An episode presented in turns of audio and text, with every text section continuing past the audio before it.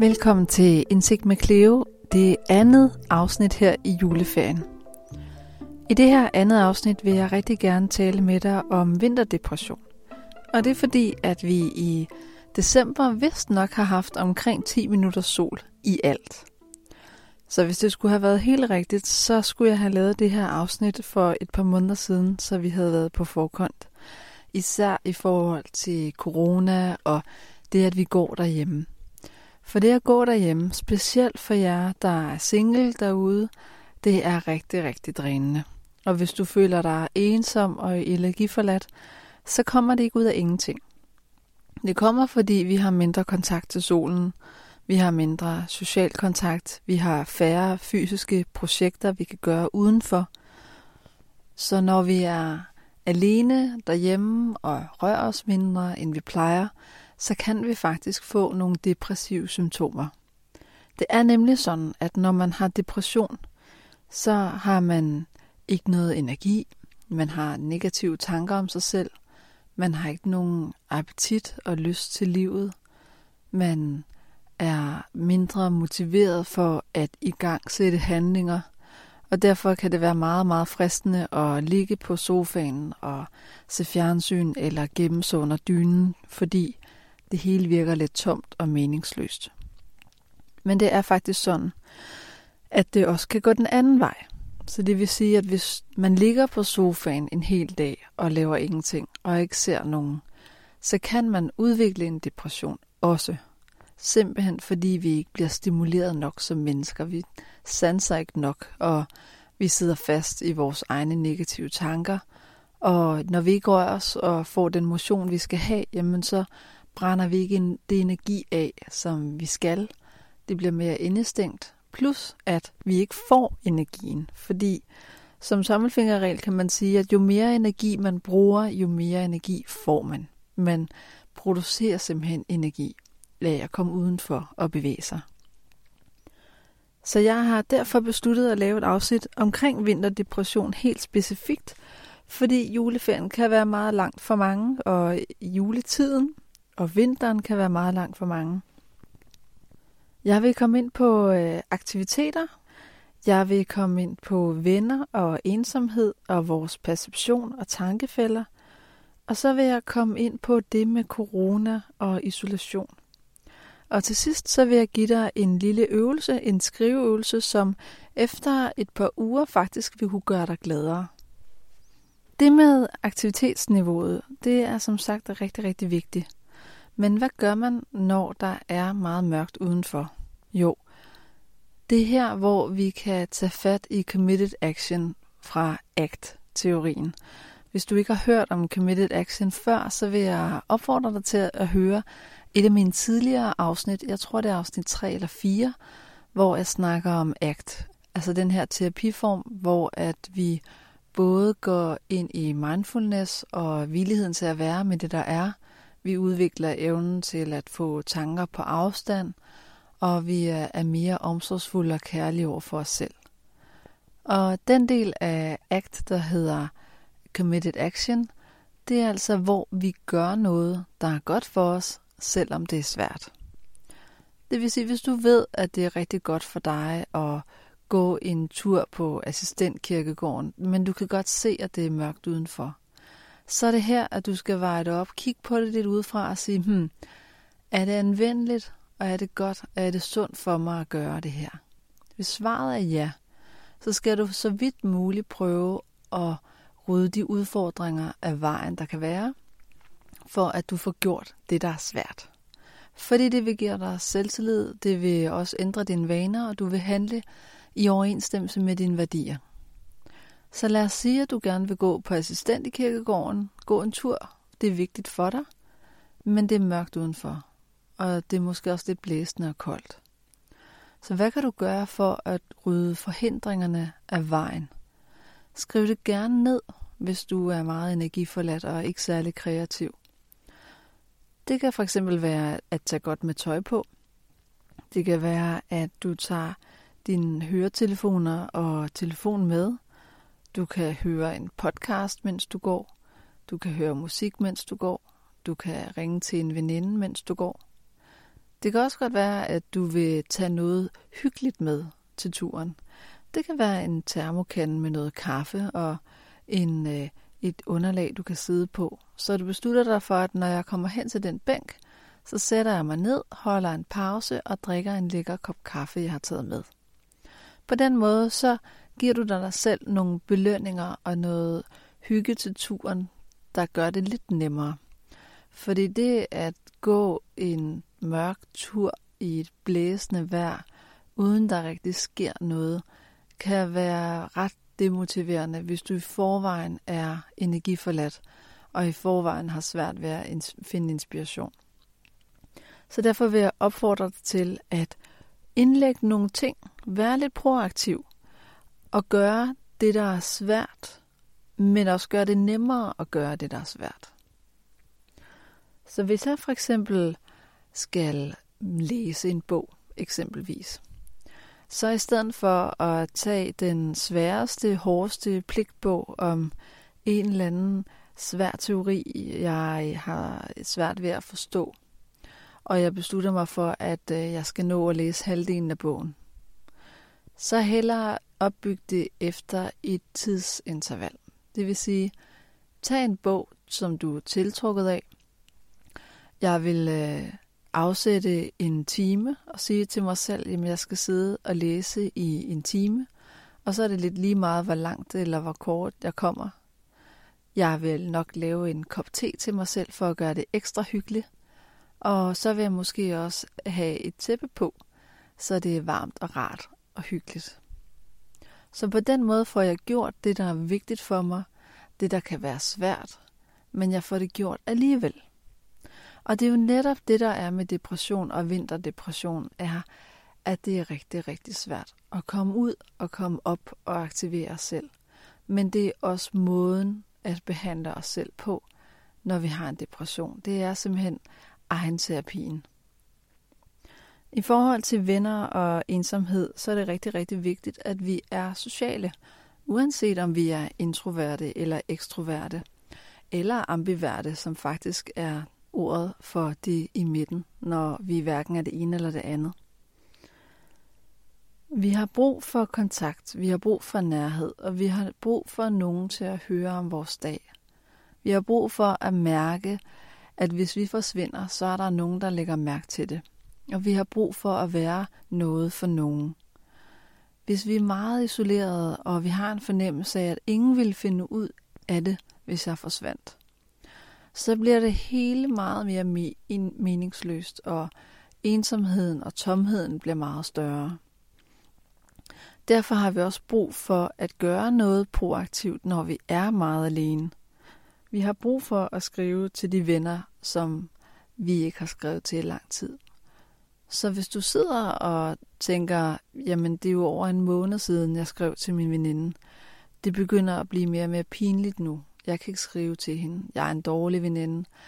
Alle de her negative tanker, depressionstanker, der måtte komme, som gerne vil forhindre dig i at gøre det, du har lyst til, gøre det, der er svært, så kan det være en god idé at skifte perspektiv. Forstået på den måde, at du sætter dig i din venindes sted og tænker, jamen hvis jeg var min veninde, og jeg fik en besked, hvor der stod, jeg savner dig, jeg tænker meget på dig, jeg har lyst til, at vi skal ses noget mere, men der er corona, har du overskud til, at vi ringer sammen på Zoom, eller spiser sammen på Zoom? Hvordan vil du så have det? Vil du blive irriteret? Vil du synes, det var pinligt, at der var gået så lang tid, siden hun skrev sidst? Vil du føle dig berettiget, jaloux, misundelig, vred? Det tror jeg ikke. Jeg tror, du vil blive glad. Du vil mærke, at her er der et menneske, der interesserer sig for mig. Og du vil faktisk kunne mærke, at det er lige præcis det, jeg selv har brug for. Så hvorfor ikke være den forandring, som du ønsker at se? Hvorfor ikke være den, der tager det første skridt? Det vil jeg opfordre til, at du gør. Og så har jeg fuld forståelse for, at det er ekstra svært, hvis man sidder med en vinterdepression. Det er her, vi nemlig falder ned i vores vaner, når vi er kommet over vores tærskel for stress, når vi falder tilbage. Men igen, så er det nu, at det er endnu vigtigere at kigge på vores værdier. Hvilken slags veninde vil jeg gerne være? Hvordan vil jeg gerne være som veninde? Hvilken slags datter vil jeg gerne være? Hvad vil jeg gerne have, at andre skal huske mig for? Og når vi skriver vores værdier ned og sætter mål, så kan vi se, at de ting, de står måske i kontrast til, hvad vi kan overskue lige nu. Og det er fordi, det er meget, meget nemmere at gøre, når vi er i overskud. Når vi er i overskud, er det meget nemmere at gå på kur. Det er meget nemmere at stoppe med at ryge. Det er meget nemmere at have overskud til at ringe til vores familie og venner og høre, hvordan de har det. Når vi er i underskud, så falder vi ned i vores vaner. Så er det her, vi falder ned i sofaen og ser lidt for meget fjernsyn, drikker lidt for meget, ryger lidt for mange cigaretter og får ikke rigtig rørt os, som vi skal. Og netop på grund af de ydre omstændigheder med corona og nedlukningerne, gør det det endnu sværere at leve op til vores værdier på nogle områder, eksempelvis fitnesscentre eller tage ud og være social. Så derfor er det så meget vigtigere, at du her er proaktiv og planlægger, hvad vil jeg gøre? Hvad er vigtigt for mig? Hvad er svært for mig lige nu? Hvad har jeg behov for? Og hvilke udfordringer kan jeg se, der vil komme i det? Og hvordan møder jeg de udfordringer? Og når det gælder om at række ud og være social, så prøv at lave det her perspektivskift. Hvordan vil jeg selv tage imod det, hvis det var mig? For tit, når vi er nede i depressionen, så tænker vi, alle andre må godt komme for sent. Alle andre må gerne skrive til hinanden. Men jeg må ikke skrive til nogen. Jeg må ikke komme for sent. Vi laver de her undtagelser for os selv. Men når vi vender den om og tænker på, hvad andre må, eller hvad andre kan gøre, og hvordan vi ville tage det, hvis andre gjorde noget venligt til os, så ser det pludselig meget anderledes ud. Så vær bevidst om, at alle har de her selvkritiske tanker om os selv. Og alle har lidt dårligt selvværd, især når det er mørkt og vi er isoleret. Derfor vil glæden være så meget højere, når du rækker ud, og du kommer andre ved. Du ringer til andre og siger, at du gerne vil ses med dem. Det skal gerne være din inspiration til rent faktisk at få det gjort. Fordi det er vigtigt, at vi i denne tid bekæmper ensomhed. At vi i denne tid rækker ud og mærker fællesskabsfølelsen, når vi er så isoleret i sådan en mørk tid. Vores perception er også lidt anderledes, når vi har en vinterdepression. Perception, det betyder vores sansemæssige synsfelt og vores tanker i forbindelse med det, vi ser. Så et eksempel kunne være, at jeg ser en gren på vejen. Jeg tolker det. Jeg ser det måske som en gren at gå udenom, eller jeg tolker det som en slange, og jeg bliver bange og hopper til siden. Det vi ser, til det vi tænker, til det vi gør, samlet set kalder vi psykologerne det for perception. Så hvordan vi anskuer verden i nuet, nu og her. Når vi har en vinterdepression, så er vores perception lidt skævvredent. Vi har nogle tanker om, at andre ikke vil os måske. Vi har tanker om, at vi er helt alene i verden. Vi har tanker om, at verden er mørk og trist. Hvis vi går en tur, så kan det være, at vi kun lægger mærke til de folk, der kigger ned i jorden eller kigger underligt på os. Og hvis det er en solskinsdag, og vi er glade, og vi går en tur hjemmefra, så ser verden lidt anderledes ud. Det er ligesom om, der er flere, der smiler. Det er ligesom om, der er flere gravide på gaden og legende børn. Og det er der måske også, fordi vejret er bedre. Men din perception har også rigtig, rigtig meget at sige. For meget tit går vi jo glip af det, vi ikke kigger efter. Så det er vigtigt at holde øje med din perception og din tankegang. Det er nemlig sådan, at har du fanget en rigtig depression eller en rigtig vinterdepression, så vil din perception måske også have taget lidt skade. Så du vil se flere negative signaler af dine omgivelser. Du vil måske have en tendens til at tænke, at du er alene om dine tanker, eller du er alene om den hverdag, du har. At du er den eneste, der er trist, eller du gør dine egne følelser forkerte, at du må ikke være ked af det. Så din perception hænger altså enormt meget sammen med depressionstankerne, hvis du har en depression. Og du falder måske også i de klassiske tankefælder, som påvirker dit selvværd. Og når dit selvværd så er nede, jamen så ændres din perception også, og dine tanker også. Det hele hænger sammen i et stort, fint regnestykke. Og det her regnestykke, den her ligning, den vil altid gå op.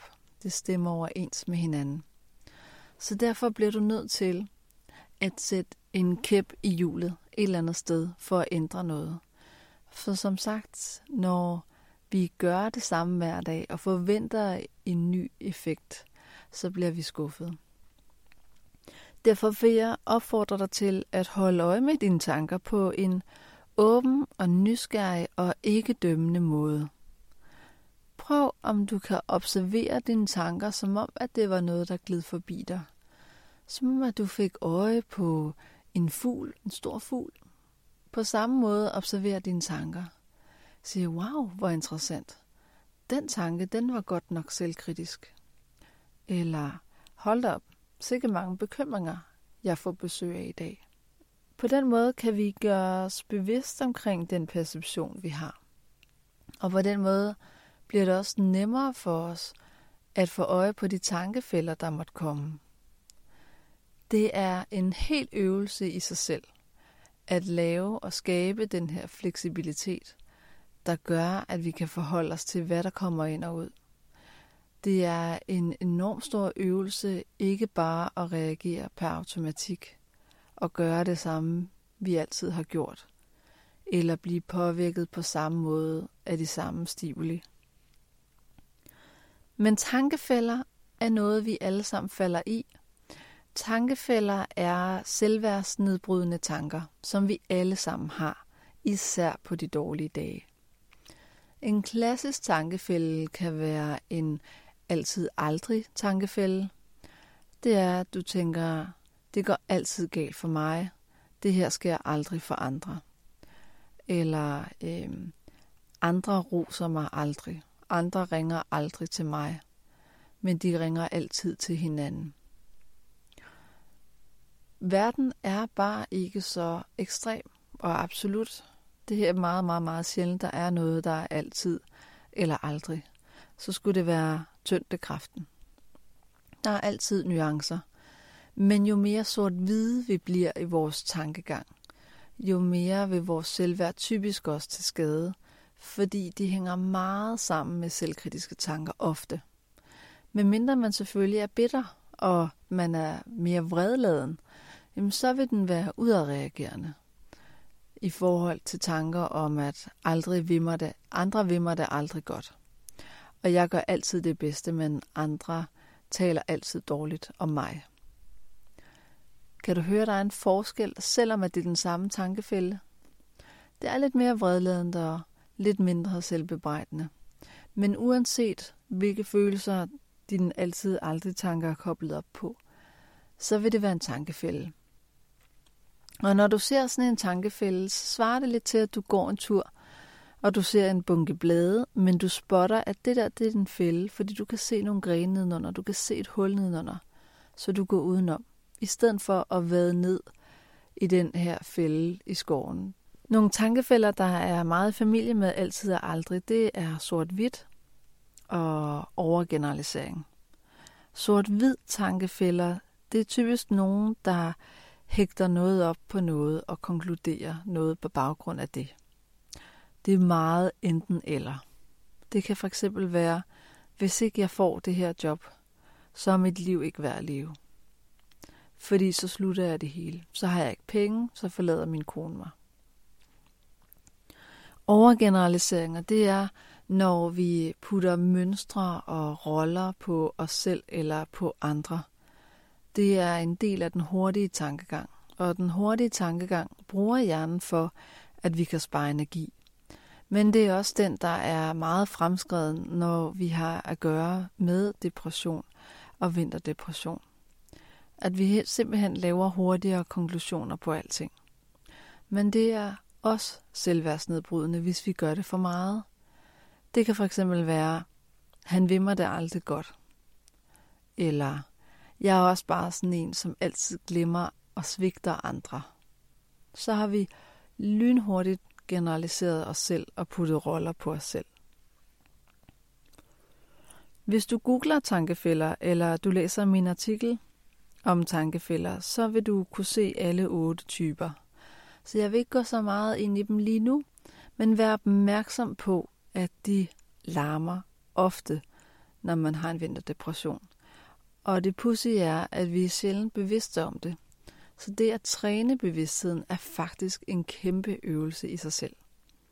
Så når du opdager, hvad det er, der sker, så træd skridt tilbage og mød det med åbenhed og nysgerrighed. Pas på med at dømme dig selv. Og sige, hov, der kom en tankefælde igen. Kan det virkelig være, at det er sådan? Er det så unuanceret? I forhold til følelser, så husk på, at alle følelser er okay. Også de meget negative og dystre følelser. Men træd også gerne et skridt tilbage her og kig på konteksten. Tænk over, hvordan du har sovet om natten. Tænk over, om du har spist. Overvej lige, om du har haft en svær samtale med din partner eller en veninde. Eller om du har brugt det meste af dagen på at bekymre dig om en samtale, der snart skal komme. Hvis du kan komme i tanke om de her ting, så vil det pludselig gå op for dig, at det giver mening, at du er i dårlig humør. Det er faktisk helt okay, at du er i dårlig humør. Eksempelvis, hmm, jeg er rigtig, rigtig ked af det. Hvorfor er jeg så ked af det? Jo, jeg har ikke sovet om natten. Jeg har ikke spist, mit blodsukker er lavt. Og den der samtale med min veninde, som gik helt skævt i går, hvor jeg faktisk fik sagt noget dumt, det har siddet i mit baghoved hele dagen, siden jeg stod op. Det giver faktisk god mening, at jeg er ked af det i dag. Og det er helt okay, at jeg er ked af det i dag. Når man har set det i en kontekst, så viser man sig selv en omsorg og en villighed i at være med den følelse, der nu er til stede hos os. Men vi bliver også bevidst om, hvad kan jeg gøre for at ændre det? Og det er ikke sagt, at vi skal fikse eller ændre følelser, at vi skal handle os ud af dem, fordi den primære opgave er at give dem plads. Det er sådan, vi bearbejder følelser. Men det kunne være, at der er noget, der har generet os, en ting, vi skal gøre eller sige, noget, vi skal tage ansvar for. Og så vil jeg opfordre dig til at gøre det med det samme. For især når vi taler om vinterdepression, så har vi det med at bekymre os rigtig meget om ting, som er gået forud for, eller noget, vi bekymrer os om, skal blive gjort. Men på grund af vores lave energi, er det svært at få det gjort. Så skriv det ned på en huskeseddel. Skriv det ned, så du får det gjort.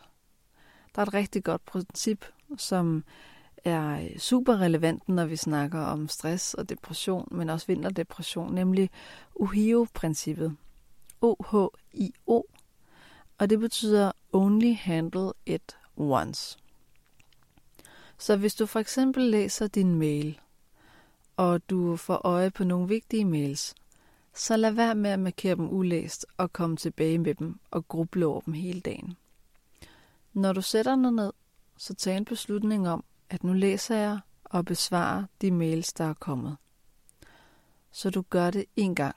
Du læser dine mails en gang, fordi du besvarer dem med det samme. Når du for eksempel går ud i køkkenet, og du ser, at der er rodet, så forhold dig til, om du vil rydde op nu, eller om du vil rydde op senere. Det, der ofte sker, det er, at vi får sat nogle små ting på plads, og så får vi øje på det, der mangler, og så bliver vi lidt småirriterede over det, vi ikke rigtig får gjort lige nu, fordi vi ikke har tid. Så hellere tage beslutningen og sige, okay, nu bruger jeg lige en time på at rydde op, og så er det overstået. så er der mindre irritation og grubleri til det senere.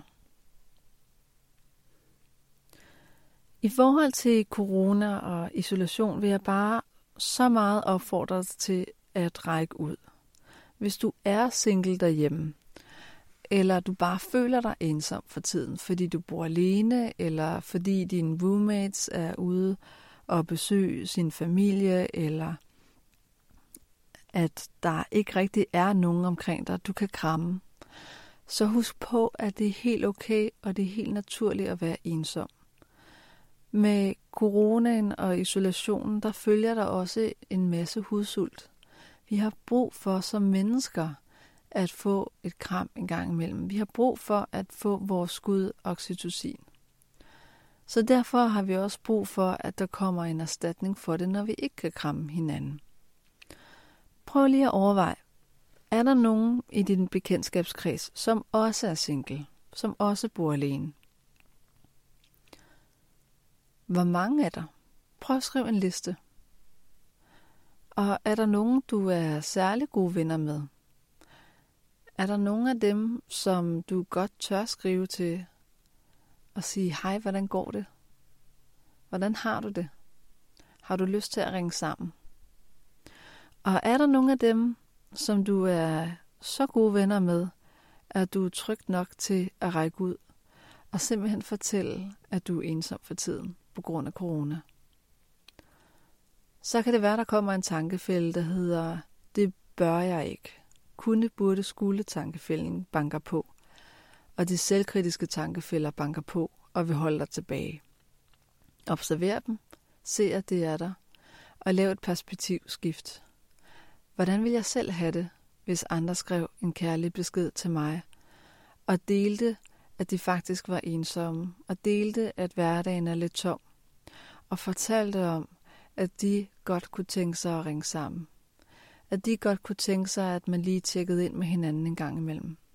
Hvordan ville det føles, hvis du fik sådan en besked? Det ville sikkert være rart. Det er jeg ret sikker på, at du ville synes. Så derfor, ræk ud til dine venner og veninder, dit netværk, hvis du mærker isolationen og ensomheden komme krybende. Det er meget normalt efterhånden, at vi ringer sammen over Zoom en times tid. Det kan også bare være, mens I spiser sammen. Man behøver ikke at være på og skulle snakke en masse. Man kan bare være sammen på skærmen, så du ikke er alene, når du sidder og spiller puslespil. Man faktisk sidder og snakker med din veninde, når du sidder og spiller puslespil. Nu vil jeg gerne komme frem til dagens øvelse. Og dagens øvelse er en skriveøvelse. Den er meget simpel, og jeg ved, at Eva også kom ind på det i afsnittet om corona og stress. Og det er taknemmelighedsskriveøvelsen. Det går ud på, at du hver aften, inden du går i seng, skriver et sted mellem en og tre ting, som du har været taknemmelig for. Du må gerne skrive mere end tre. Men jeg vil også opfordre dig til, at du skriver mere end blot en.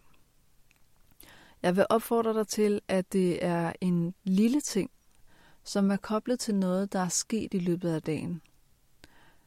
Det må gerne være noget, som du gerne vil huske, nemlig et minde fra dagen. Så det kan være, at du var taknemmelig over, at du nåede at spise morgenmad. Eller du er taknemmelig over, at du har et hjem med en vaskemaskine, hvor du kan vaske tøj, og at du fik det gjort i dag.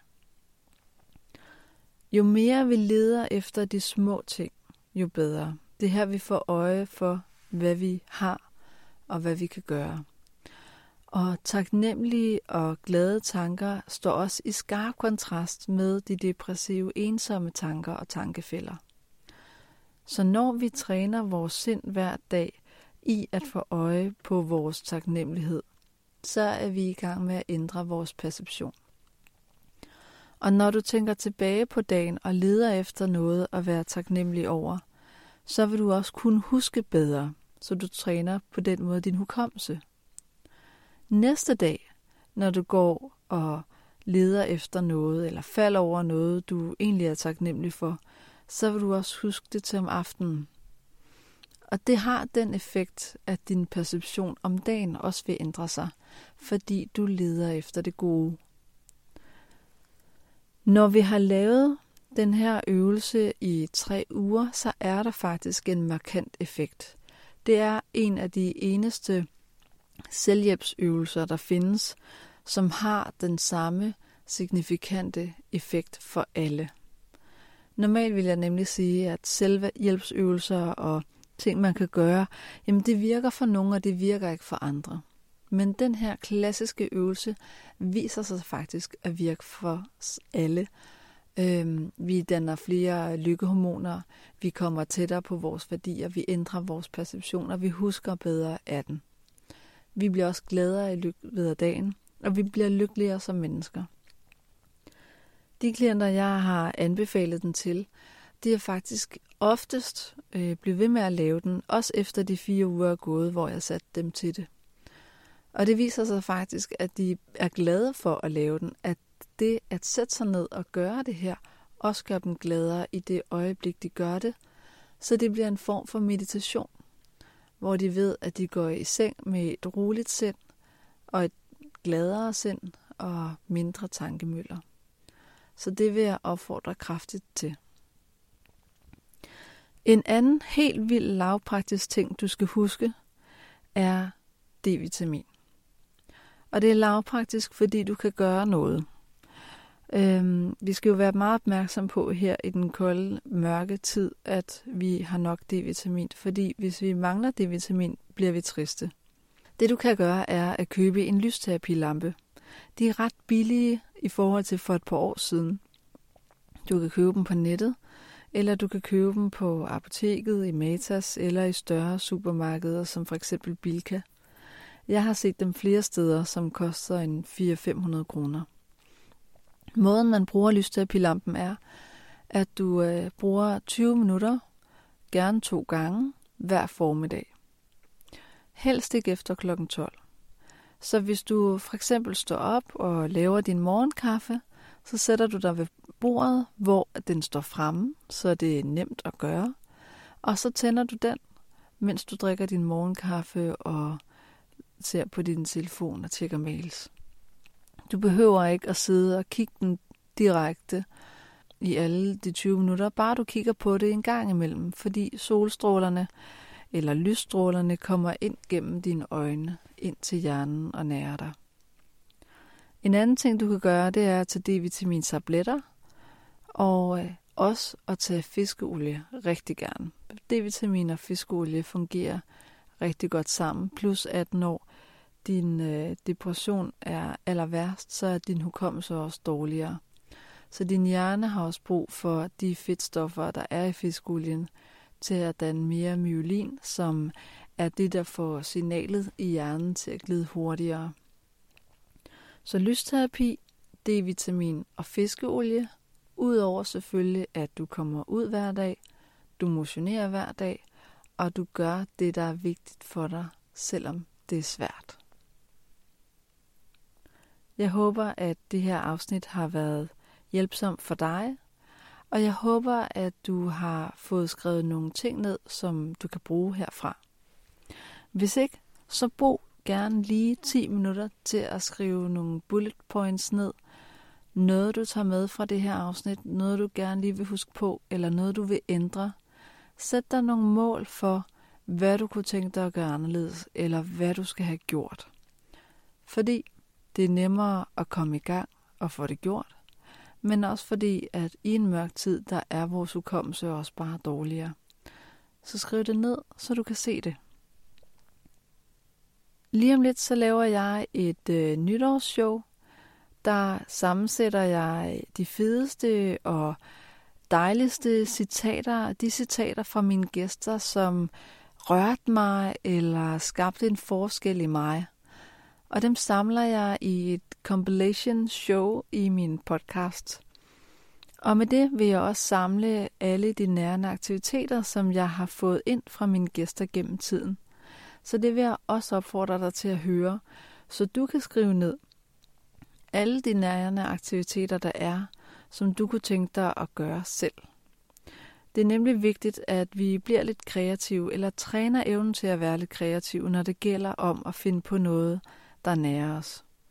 Når vi har en vinterdepression eller en depression, så bliver hjernen nemlig enormt ukreativ.